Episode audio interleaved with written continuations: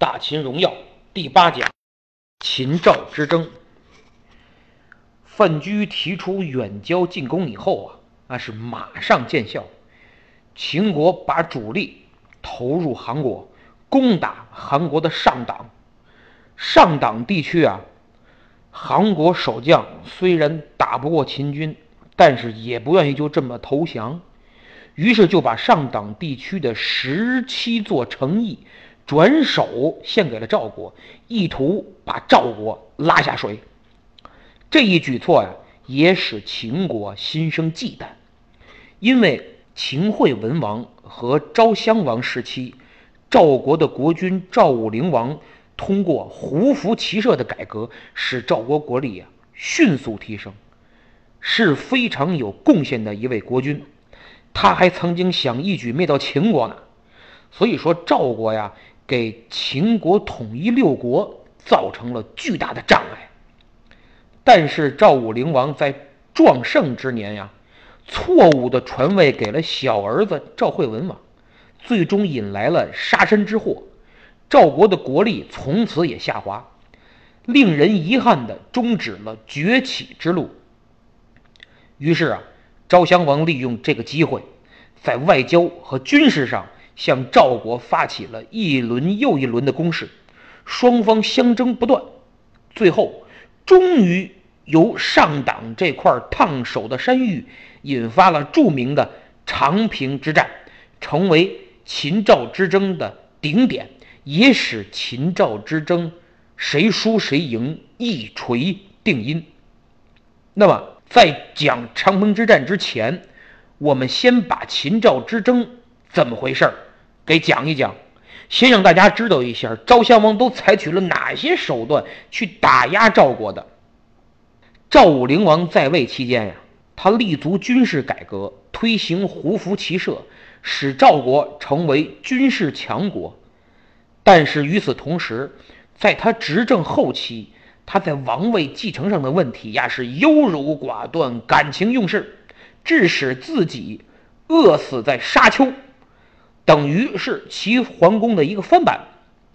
所以一代雄主啊，就这样草草收场，给后人留下了无限的感慨啊。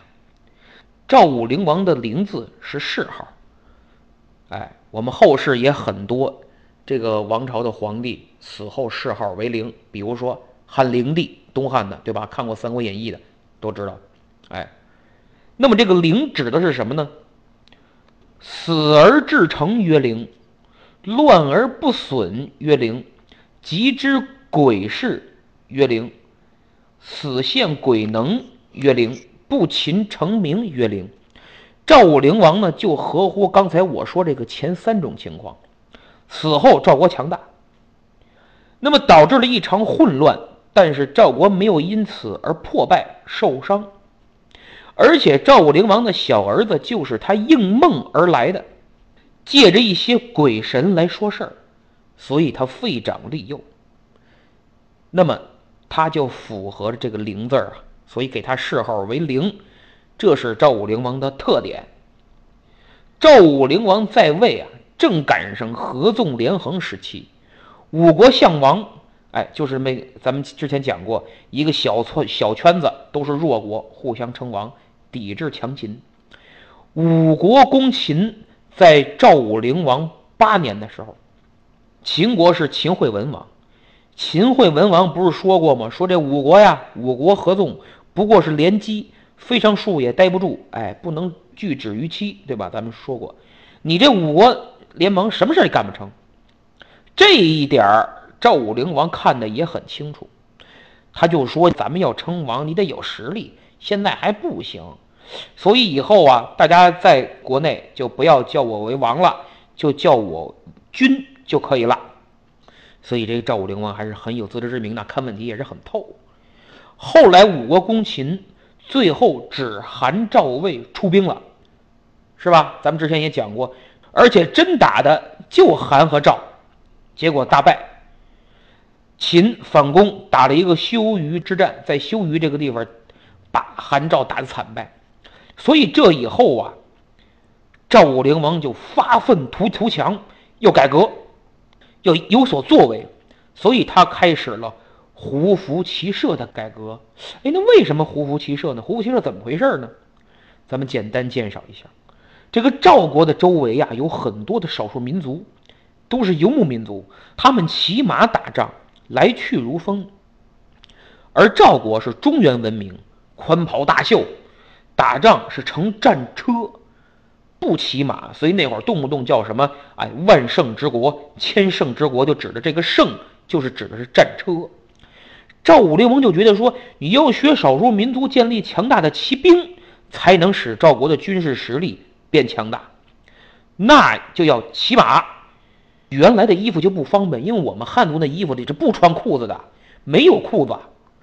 它里边是开裆的。我们说过去古代有一种很坐的不雅、很不礼貌的方，那个坐姿叫什么叫积聚，就是你坐地下两腿叉着。为什么？你里头不穿裤子，也没有内内裤，都露到外头了，你对人家很不礼貌。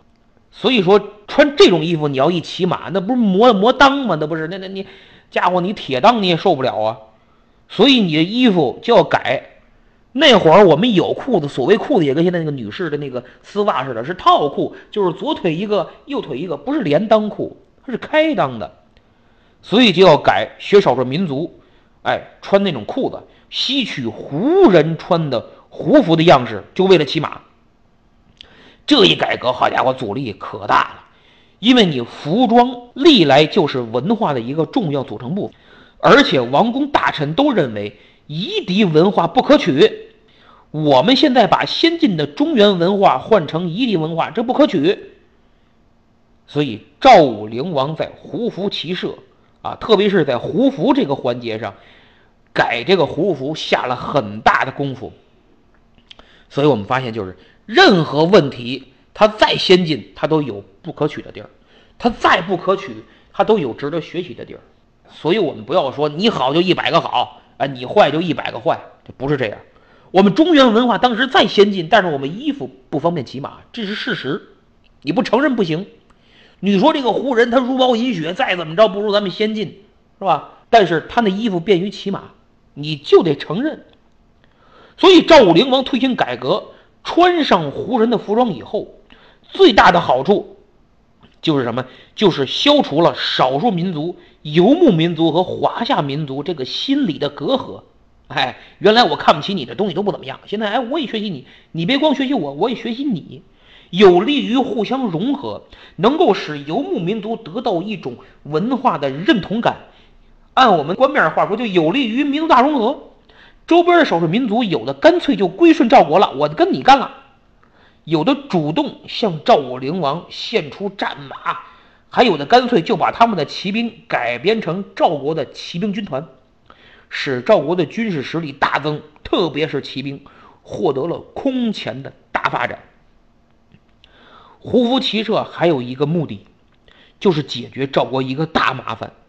赵国当时分为南北两个部分，中间呢还有一个国中之国，不属于赵国的，叫什么叫中山国？哎，对。大家有的就想起来了，我前面讲五国相王就有中山国，对吧？因为他这个国太小，当时其他国家那四国还不乐意，对吧？这个中山国虽然小，但是挺强的，对赵国的威胁非常大，所以赵武灵王就想着把它灭了。于是赵武灵王十九年推行胡服骑射改革的开始，他就发兵攻打中山国。赵武灵王二十年，他干脆建立了一个骑兵基地，专门召集胡人和赵国人训练骑兵，组建一个庞大的骑兵军团。然后经过十二年的持续打击，最终把中山国给灭了。那么灭掉中山国最直接的效果，就是赵国的北部、南部连成了一个整体。赵国成了一个独立的、完整的、统一的国家了，没有中间那个国中之国了。不仅如此，他的军力大增，还占领了胡人之地千里。史书记载叫辟地千里，可以说呀，赵武灵王是一位雄才大略的君主。就是在赵武灵王辟地千里的这一年，他还做了一件大事，是亲自派兵。到燕国，把在燕国做人质的秦国太子接回来，重兵护送回秦国当了国君。这个人就是秦昭襄王，也就是秦始皇的曾祖父。哎，这个情节在这个大秦帝国崛起里边最开始演了，所以呀，是赵武灵王把他扶上秦王位子的。从这个意义上讲，赵武灵王成就了秦昭襄王，成就了秦始皇，成就了秦统一六国。但是呢，有一句话叫“不作死就不会死”。赵武灵王后来太能作了。他废长立幼，优柔寡断，断送了赵国崛起的大好前程，也断送了自己的生命。他在壮年让位，把自己十岁的小儿子扶到国君的位置上，自己却在宫廷政变之中活活饿死在沙丘宫。赵武灵王死了，秦国一个最可怕的对手，在没有足够强大起来之前。在他自己内耗之中，就终止了崛起之路，所以秦国成了赵国内乱、赵武灵王去世的最大受益者。那么，赵武灵王用生命和权力培养起来的这个赵惠文王，又是一个什么人呢？他能继续胡服骑射的改革，继续提升赵国的综合国力吗？他带领赵国与秦国都进行了哪些对抗和斗争呢？我们先看赵惠文王和秦昭襄王之间发生的一件事儿。赵惠文王在位期间，曾经得到一块珍贵的宝玉，就是和氏璧。这个和氏璧相传是楚国一个叫卞和的人发现的。他为了把这块玉献给楚王，牺牲了自己的一双脚。都被砍了，具体故事很精彩。由于时间关系，我不讲了，请大家去听我讲的先秦诸子法家那部分，喜马拉雅都有。在此，我也是给自己做一个广告。那么，秦昭襄王听说了赵惠文王有这块价值连城的玉璧，就提出来说：“我愿意拿秦国的十五座城池和你赵国交换和氏璧。”那么，赵惠文王就和大臣商量。这些商人大臣里边，就有廉颇，战国四大名将之一呀。从这个战国四大名将，我们就能看出来，俩秦国的，俩赵国的，所以这俩军事实力很强。当时这些大臣们就说：“要是不换，秦国可能派兵打你；如果交换，他也不会给你成的。所以你给他这玉璧也是白搭。这明摆着就是肉包子打狗，有去无回的事儿。”这么一商量，这君臣之间也拿不出一个好办法，就想找一个使臣到秦国去交涉一下。这时候有人推荐说，有个叫蔺相如的有勇有谋，可以担任使者。赵惠文王就问他：“你怎么知道这个蔺相如可以担此大任呢？”这个人就说：“他曾经给我出过很多主意，对很多事情看得很透。”而且还救过我的命，有勇有谋，他的智慧和他的胆魄，出使秦国非常合适。跟着他就给这个赵惠文王讲了他和蔺相如之间的故事，听得赵惠文王两眼炯炯放光啊！哦，真是个人才。于是就赶紧召见蔺相如。蔺相如这个时候身份很低呀，只是那个人的一个门客，无官无职。所以赵王就问蔺相如说：“秦国要拿十五座城池交换和氏璧，能不能交换？”蔺相如说：“必须得给。如果秦国拿城和你换，这边你不给，明显怎么样？理亏。如果你给了他，他不给城，秦国理亏。在外交事务中，宁可让对方理亏，咱都不能担当道义上的责任，咱都不能理亏。”这叫什么？这叫国际形象。大王手下如果没有使者，我愿意去当这个使者。赵惠文王呀，这个人，咱们说实话，不是一个特别有气魄的人，但是他不傻，识人之能还是有的。他一看蔺相如难得的人才，所以立刻就命蔺相如带着和氏璧出使秦国。昭襄王接见蔺相如，见到和氏璧以后很激动啊，拿着和氏璧爱不释手啊，磨来磨去，好家伙，这这和氏璧都快磨成圆的了，给和氏璧包包浆呢。他看差不多了，就把这和氏璧传给身边的侍从看，传给这个嫔妃看，只顾着看，不提成的事儿。蔺相如就知道赵襄王没有以诚换璧的诚意，所以蔺相如灵机一动。就对昭襄王说了一句话，说：“大王，您看这个和氏璧很漂亮，但是上面有一块瑕疵，你们是看不出来的。我指给您看，您才能看出来。”于是昭襄王赶紧把和氏璧又递给蔺相如，哎，说：“这个，哎，那个，你给我指指一指，在在哪儿？”蔺相如接过和氏璧，噔噔噔倒退了几步。秦国宫廷上不有大柱子吗？蔺相如斜着眼瞪着这个柱子，对秦王讲。和氏璧是价值连城的宝物，你昭王一封信，我们就把它送来了，说拿十五座城池来换。可你现在毫无诚意，既然你没有诚意，和氏璧对不起，不能给你。我答应了赵王要完璧归赵，要么你拿城换璧，要么你放我走。如果你今天要是逼我，我的人头和这块璧一起撞碎在这个柱子上，你看怎么样？秦王一听，哎，别别别别别别，好了好了，服了服了服了。好家伙，你这脑袋不值钱，这和氏璧可了不得。你别急，成我肯定给。然后秦王马上叫人把地图打开，装模作样的说：“这这这这这这这啊，加上这儿这儿十五个城给赵国。”蔺相如一看就知道你昭襄王，你跟我这儿装什么大头蒜？你压根儿就没那意思。所以呢，我来个缓兵计，说赵王在献璧之前呐，曾经斋戒沐浴前后五天。然后恭恭敬敬的把和氏璧给了我，我也是斋戒沐浴了之后，捧着这个璧才来您这儿给您看的。那么秦王，您想要这块璧，最起码你也要斋戒五天。五天以后，用九宾大礼啊，就是有九个使者引引领的啊，久宾大礼我才会献璧。这样，秦赵两国献璧和接璧的礼仪你要对等啊。对吧？你外交礼仪上你要对等啊，这才行。否则的话，你传出去，国际上谴责你，也会笑话你，还是个大国呢。所以赵襄王想了想，有道理。蔺相如说的非常有道理。再加上现在这个和氏璧在蔺相如手里，你也不能逼他呀。你要一逼他，他咣给砸柱子上，这不就坏了吗？甭说砸柱子上，你摔掉个角，你这玩意儿也心疼啊。所以秦王就答应了，说五天之后举行一个盛大的交接仪式。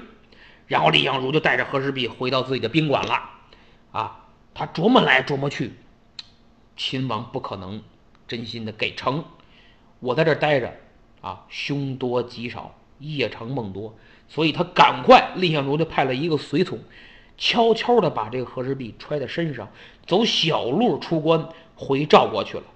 等到了交接仪式这一天，蔺相如大摇大摆的来了，跟秦王说。我知道大王你没有诚意，而且秦国的实力现在比我赵国强，我承认。怎么办呢？我已经派人把和氏璧送回赵国了。如果大王你真有诚意，先拿十五座城池来给赵国，我城池交接完了，我这个和氏璧我敢不给你送来吗？如果您不同意，现在就可以治我这欺君之罪，我愿意接受死刑。赵襄王一想，嘿。这哥们滚刀肉，你这玩意儿，你没想到这蔺相如能来这么一手。昭王身边的人就提议：“大王杀蔺相如，杀蔺相如。”唯独这个昭王啊，那不傻，脑子很冷静，想了想，这事儿不能杀。你说我的目的是要和氏璧，如果我把他杀了，玉得不到，这和赵国还结了仇了，赔本的买卖也不能一赔到家呀。所以呢，输阵不能输理儿。所以昭襄王还是很大度的，好好招待了蔺相如一番，好吃好喝，把他打发回去了。后来呢，说拿城换玉这个事儿也就不了了之了。这是完璧归赵的故事，这是第一个事儿。第二件事儿呢，是赵惠文王二十年，秦昭襄王主动邀请赵惠文王啊到渑池相会。这昭襄王也是，你说我也这看这东西的时候，我也纳闷儿。说你没事，你老招他干嘛？这个赵王接到邀请之后啊，心里害怕。你说我这去渑池见他，这这是会不会有不测呀？所以赵王就赶紧和廉颇和蔺相如商量。这赵王啊，他虽然自己不行，但是他有一个非常大的优点，叫什么？他知道谁行，知道该听谁的。所以像他这样的人，绝对是当领导的料，还是个不错的领导。就怕那种是那个自己不行，还觉得自己特别行的，谁都不听的，那就麻烦了。所以他跟蔺相如、跟廉颇这一商量，发现如果不去，显得赵国胆怯示弱。你要去，就要保证赵王的人身安全。所以他在两个大臣的极力劝说下，答应去了。蔺相如随行，贴身保护赵王，同时廉颇带领重兵。驻扎在赵国和秦国的边境。那么他到了渑池以后呢？秦赵俩王就一起喝酒。可以想象，赵王不太自然，这天生有点懦弱，有点胆小。喝着喝着，这个秦王就说：“说我听这个赵王你多才多艺，会弹瑟呀，能不能给我弹一曲，让我听一听啊？”这个赵惠文王呢就没想那么多，就拿了瑟弹了一曲。弹完以后呢？没想到秦国的史官立刻上来做了个记录，说某年某月某日，秦王命赵王鼓瑟为秦王助兴。这个记录很丢人呐，赵王等于成了秦王的乐工了。蔺相如一看这个亏不能吃，就上前就说：“这个听说秦王您非常善于打击乐，善于敲那个瓦盆儿。”您现在能不能敲一下瓦盆儿也来助助兴啊？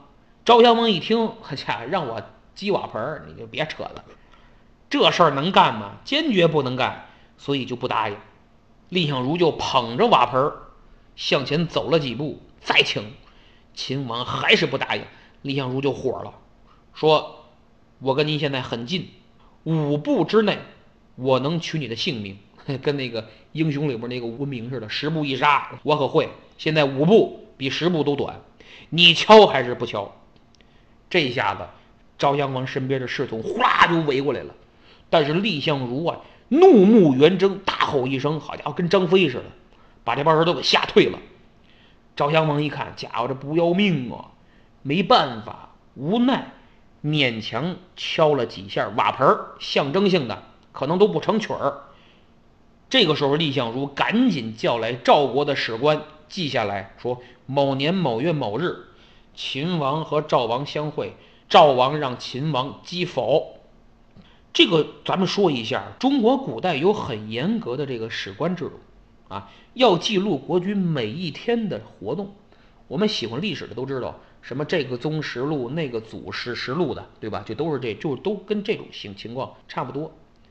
那么蔺相如。让赵国的史官给秦王做了这个记录以后，等于两国就扯平了。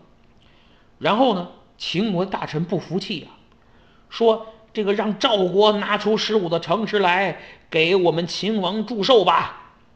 蔺相如说：“行行，没问题，我们也要点儿不多，我们给十五个城给秦王祝寿，我们呢要你秦国一个城就行了。这买卖怎么样？”划不划算？哎，挺划算，挺划算。好，要哪儿？我跟你说啊，请秦王拿出秦国的国都咸阳，给我赵王祝寿，怎么样？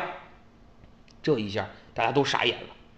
所以说，整个这个饭局啊，就是什么唇枪舌剑、夹枪带棒。这顿饭可以说什么呀？对赵王来说都是横着下去的，秦王来说也给他噎得够呛。最后谁也没占便宜，又一次扯平。这次扯平，表面上是蔺相如大智大勇，其实根本上还是两国实力的大比拼。这个时候，赵国和秦国几乎是实力相当的国家，而且渑池之会的时候，秦军的主力正在楚国作战，对吧？上次我们讲过，秦昭襄王邀请赵惠文王，其实就是怕。赵国趁着秦军主力在楚国作战的时候，背后偷袭秦国，进攻秦国。秦王怕陷入两面作战的局面，所以渑池之会呀，实际上是秦想安抚一下赵。因此，蔺相如的胜利是外交的胜利，而外交的胜利是要依靠强大的军事实力和综合国力的。所以我们说，弱国无外交。同时，我们也看到，赵惠文王呢，还是有点胆怯，和他父亲赵武灵王差别很大。赵武灵王呢，非常有胆量，他曾经化妆成赵国的使者，直接到秦国出使啊。在秦国的宫廷中间啊，面见秦昭襄王，所以赵武灵王是个很有冒险精神的人。从他这个呃力排众议、废长立幼也能看出这一点来。虽然不可取，但是这个冒险和胆子大这种精神是能看出来的。所以赵武灵王是非常适合创业，而赵惠文王呢，有识人之能，虽然他生性有点懦弱。但重用了廉颇呀、蔺相如啊等等这些名臣，倚仗其父亲创下的国力，还是个合适的守城之君啊，所以他适合守业。可是出乎意料，嘿，几年以后，这个性格懦弱的赵惠文王竟然向秦国发起了挑战，结果引来了秦赵之间兵戎相见，这是怎么回事呢？赵惠文王二十九年，赵国派了一个公子到秦国做人质，秦国也派了个公子到赵国做人质。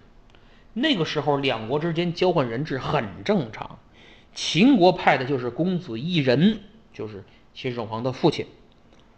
人质去了以后，赵惠文王就提出一个要求，说赵国占了一部分秦国的土地。秦国也占了赵国一部分土地，能不能我们交换一下？主要怎么闹呢？主也主要就是因为咱们就近呢，便于管理。赵襄王很痛快，说没问题，换。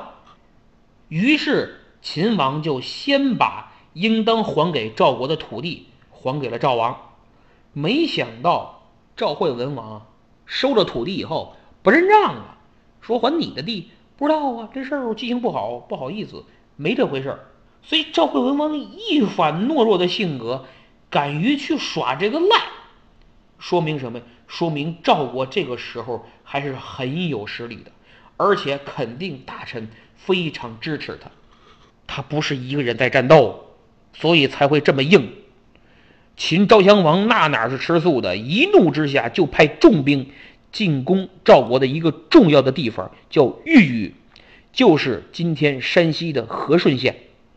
前面我们都提到了这个豫宇之战，没展开。正好今天我们说，这仗一开，赵惠文王立即召见廉颇，问豫宇这个地方能不能救。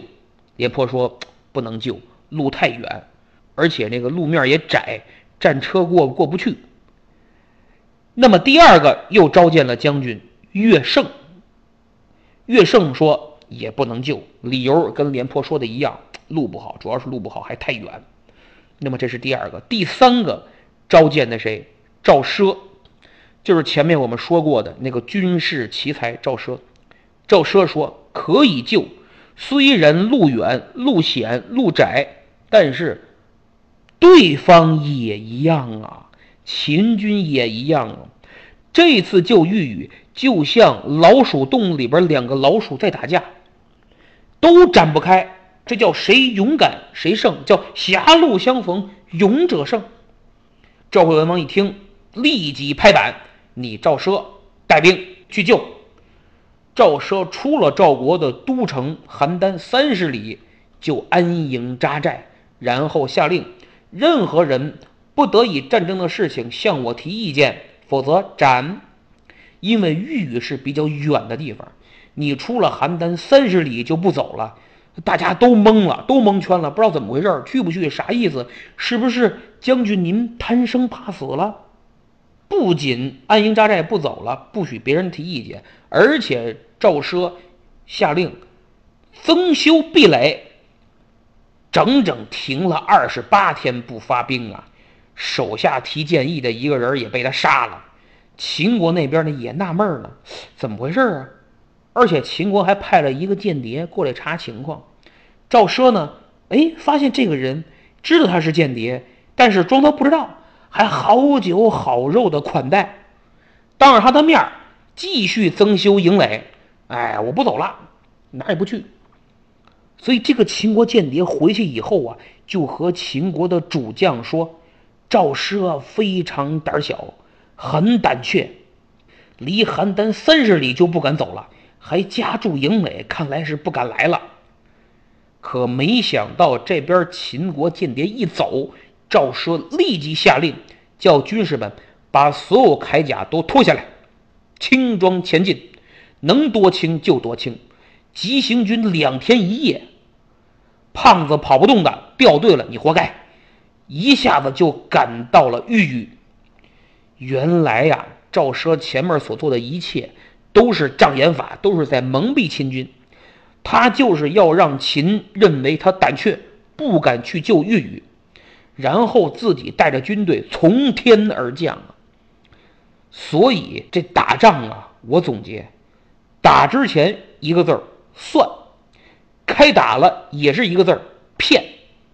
所以各位听友们，好好琢磨一下这两个字儿。那么赵奢到了豫语以后，采纳手下人的意见，首先。严密防守秦军主力的进攻，然后抢占了当地北山的一个制高点。秦军攻这个制高点一直攻不下来，伤亡惨重。接着赵奢就指挥了一个大反攻，把秦军打得落花流水。豫豫之战是秦赵之间呢赵国大胜秦军非常重要的一场战斗。这场战斗给秦昭襄王。留下了一个很深刻的印象，赵奢也一举成名，成为和廉颇相媲美的赵国名将。豫之战结束以后，秦国又派兵去攻赵国的一个叫姬的地方，就是现在河北的大名。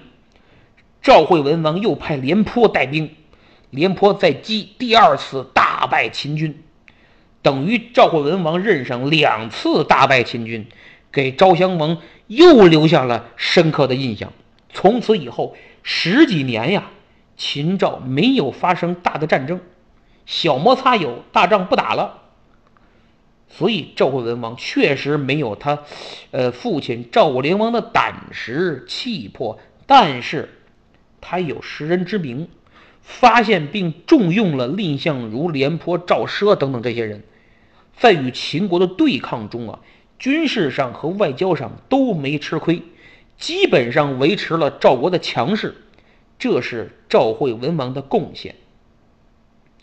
但此时，秦昭襄王按照范雎提出的远交近攻的策略，把主力投入韩国，攻打韩国的上党。上党地区的韩国守将虽然打不过秦，但也不愿意投降秦国，于是。把上党地区的十七座城邑转手就献给了赵国，意图把赵国拉下水。此时赵惠文王已经死去了，继位的是赵孝成王。秦赵两强这种平衡是注定不能长久维持下去的，而就是因为上党引出了一场战争，彻底打破了秦赵两强的这种局面。那么，这是一场什么战争？它为什么能改变秦赵两国相持不下的军事呢？对战国后期的列国局势又有什么重大影响呢？请大家关注下次我讲的长平之战。谢谢。